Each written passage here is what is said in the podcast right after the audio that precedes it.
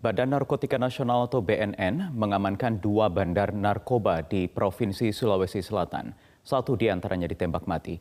BNN menyita barang bukti 89 kg narkoba jenis sabu yang akan diselundupkan ke Sulawesi Tenggara melalui jalur laut.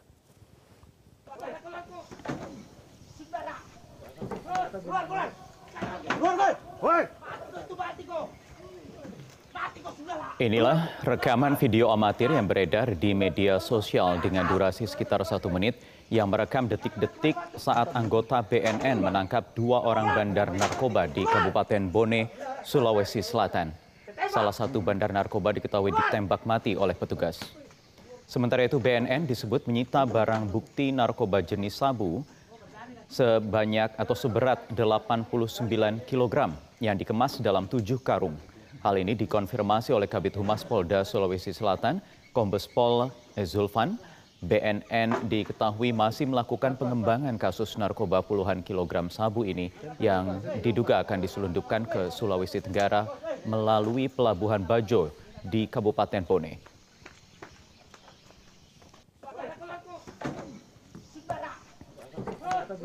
Kapan di Bone betul ya, kemudian barang bukti diamankan 7 karung, Nah, saya sampaikan beratnya itu totalnya 89 kilo ya. Satu tersangka diamankan, satu uh, dilumpuhkan ya, uh, meninggal karena melawan petugas. Iya, iya, itu nanti perkembangan barangan dari mana karena ada informasi dari Parepare dibawa ke Bone, kemudian mau dibawa ke Kendari, nanti dikembangkan ya. Pengiriman darat atau laut? Laut, laut, dari laut. Nanti akan disampaikan oleh BNN ya. Masih didalami dulu ya dari mana asalnya. Polisi tengah memburu seorang pria bernama Joseph Paul Chang yang viral di media sosial. Di akun YouTube pribadinya, ia mengaku sebagai nabi ke-26. Bahkan ia menantang untuk dipolisikan.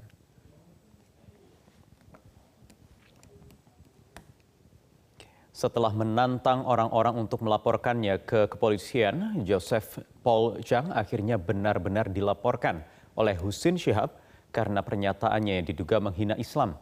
Ia juga mengaku sebagai nabi ke-26. Joseph membuat pernyataan tersebut dalam sebuah forum diskusi via Zoom yang kemudian ditayangkan di akun YouTube pribadinya. Sementara itu polisi tengah memburu keberadaan Joseph.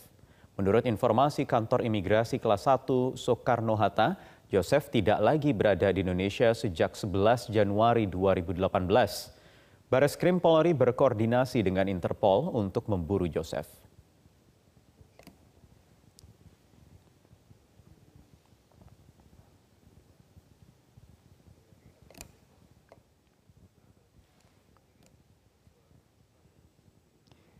Sementara itu Ketua Majelis Ulama Indonesia Bidang Informasi dan Komunikasi, Mas Duki Baidulwi, meminta masyarakat menghadapi permasalahan ini dengan tidak menuai amarah. Masyarakat diminta tetap tenang dan tidak terprovokasi. Umat Islam untuk tidak menghadapi ini, untuk tidak menghadapi persoalan ini dengan kemarahan, ya. Uh, kalaupun ada kemarahan, ya wajar ya. Tapi itu bagaimana Eh, persoalan uh, kemarahan itu tidak ditindaklanjuti dalam bentuk-bentuk tindakan yang yang kemudian menimbulkan destruksi uh, di kehidupan sosial kita. Maka saya kira langkah yang tadi dilakukan oleh teman kita, siapa Pak Husen, siapa namanya itu? Ya, Husen nah, Untuk melaporkan, ya Husen Syihab uh, melakukan langkah yang tepat, dia melaporkan ke pihak kepolisian.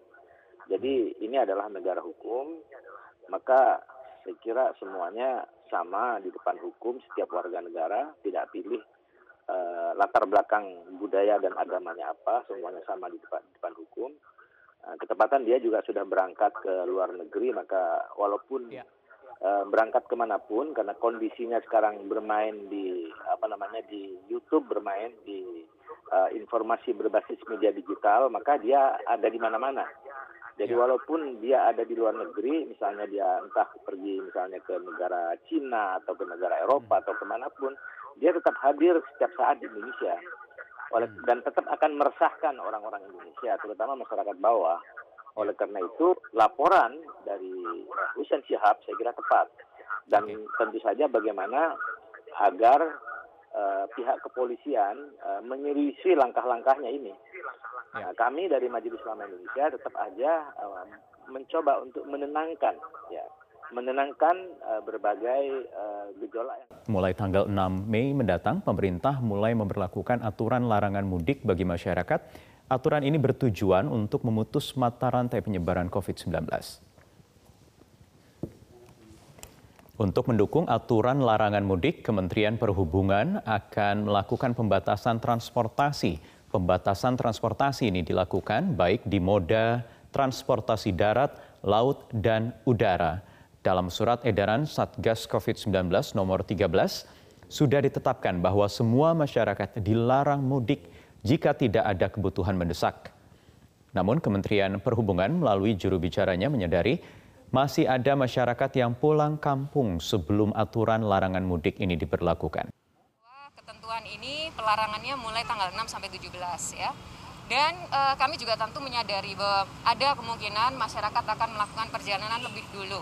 Jelang pemberlakuan larangan mudik pada awal bulan Mei mendatang, sudah banyak warga yang memenuhi stasiun kereta api dan terminal bus antar kota antar provinsi untuk memilih pulang ke kampung halamannya lebih awal.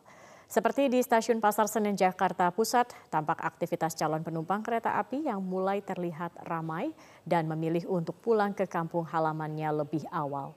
Menurut data PT KAI, jumlah penumpang pada akhir pekan ini masih terbilang normal, yakni berkisar antara 1.500 hingga 2.500 penumpang. Pada minggu pagi ada 2.180 penumpang yang berangkat dari stasiun Pasar Senen dengan 14 kereta api jarak jauh yang dioperasikan. Hingga kini PT KAI belum membuat kebijakan khusus terkait larangan mudik yang mulai berlaku pada 6 Mei 2021 mendatang. PT KAI masih menjual tiket kereta api jarak jauh hingga 30 April 2021. Sementara itu suasana di salah satu loket terminal bus antar kota antar provinsi di kota Bengkulu mulai ramai dipenuhi oleh calon penumpang bus. Mereka mengaku memilih pulang mudik lebih awal ke sejumlah daerah di Pulau Sumatera dan Pulau Jawa mengantisipasi larangan mudik dari pemerintah yang mulai berlaku pada 6 Mei mendatang. Calon penumpang bus yang memilih pulang ke kampung halamannya lebih awal, sebagian besar berprofesi sebagai wira swasta yang tidak memiliki keterikatan waktu kerja.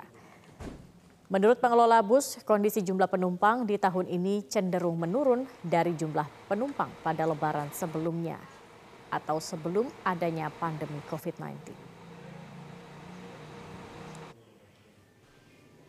Vaksin COVID-19 tahap ke-8 tiba di Indonesia. Kali ini sebanyak 6 juta bahan baku vaksin corona Sinovac asal Tiongkok telah mendarat di Indonesia.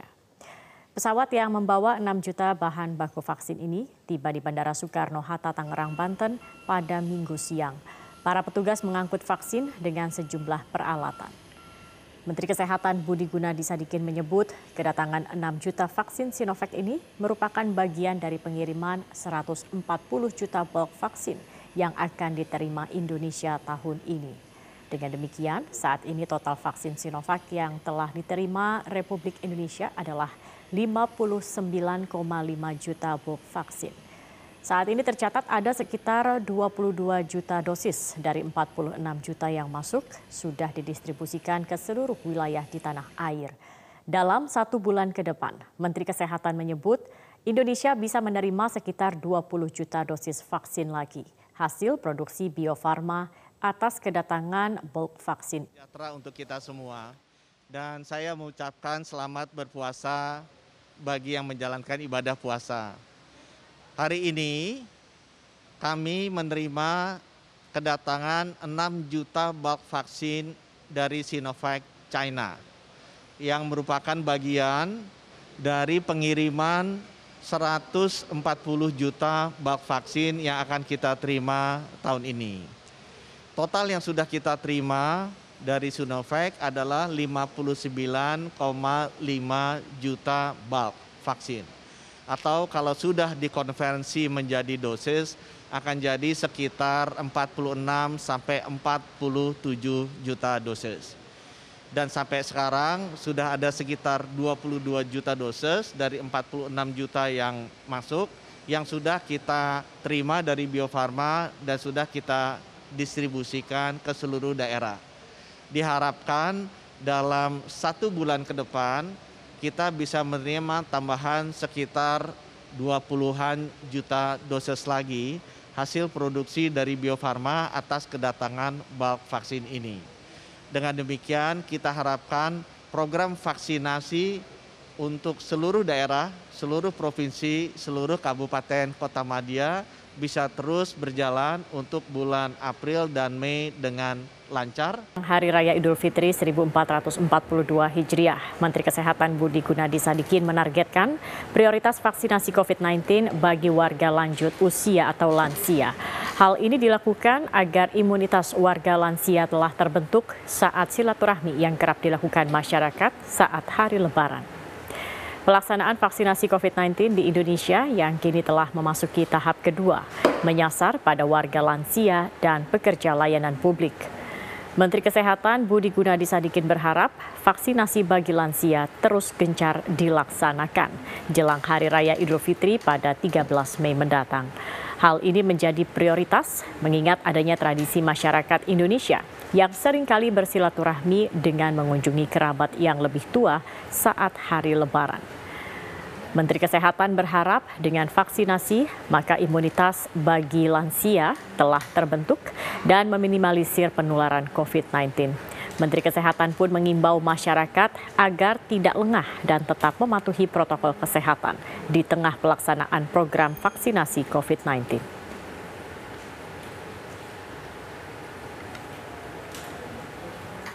Kedua, penting juga diingat bahwa pada saat Ramadan nanti kemungkinan bahwa banyak keluarga yang ingin bertemu orang tuanya sangat tinggi.